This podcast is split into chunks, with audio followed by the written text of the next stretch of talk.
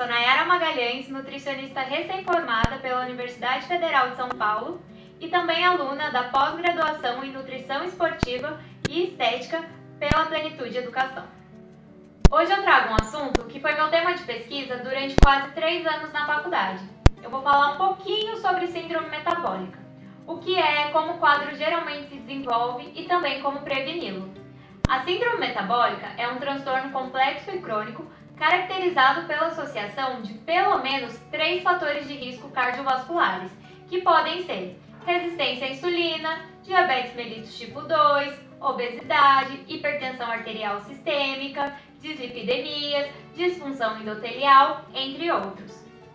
Aqui eu quero abordar sobre o diabetes mellitus tipo 2, a obesidade e a hipertensão arterial sistêmica, por serem os mais prevalentes na nossa sociedade atualmente.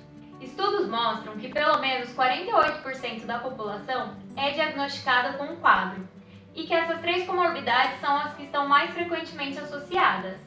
A obesidade é o fator de risco que costuma aparecer primeiro, desencadeando os outros.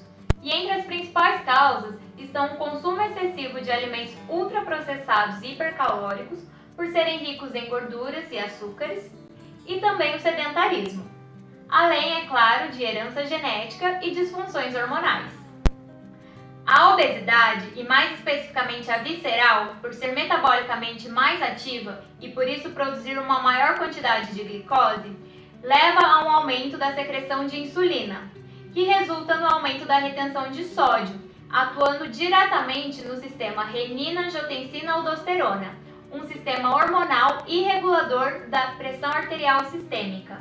Outro fator desencadeado devido ao grande volume de tecido adiposo é o aumento da produção de substâncias pró-inflamatórias, as adipocinas.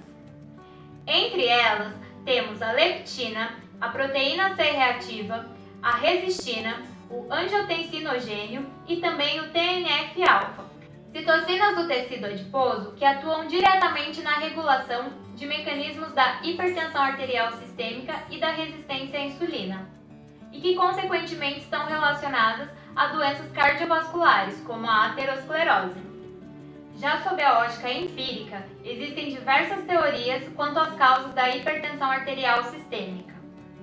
Estudos mostram que a obesidade causa a hiperinsulinemia, que por sua vez ativa o sistema nervoso simpático, o que pode gerar hipertensão arterial sistêmica. E que a alimentação rica em gorduras e açúcares também age no sistema renina-angiotensina-aldosterona, que atua sobre a pressão arterial sistêmica através dos rins. Já o diabetes mellitus tipo 2 é representado por um conjunto de alterações metabólicas que ocorrem em função da hiperglicemia. E essa hiperglicemia surge devido a um desarranjo na produção ou ação da insulina, além de estar associada e poder ser decorrente de fatores de risco como a obesidade, sedentarismo, tabagismo e predisposição genética. Daí a importância da prática de exercícios físicos e de uma alimentação nutricionalmente balanceada, com controle do consumo de alimentos ultraprocessados ricos em gorduras e açúcares. Procure também um nutricionista, para que ele possa ajustar a sua alimentação às suas necessidades individuais. Mas se por um acaso isso não é possível e você queira melhorar a sua alimentação, use o Guia Alimentar para a População Brasileira, é uma ótima ferramenta. Muito obrigada, pessoal, e até a próxima!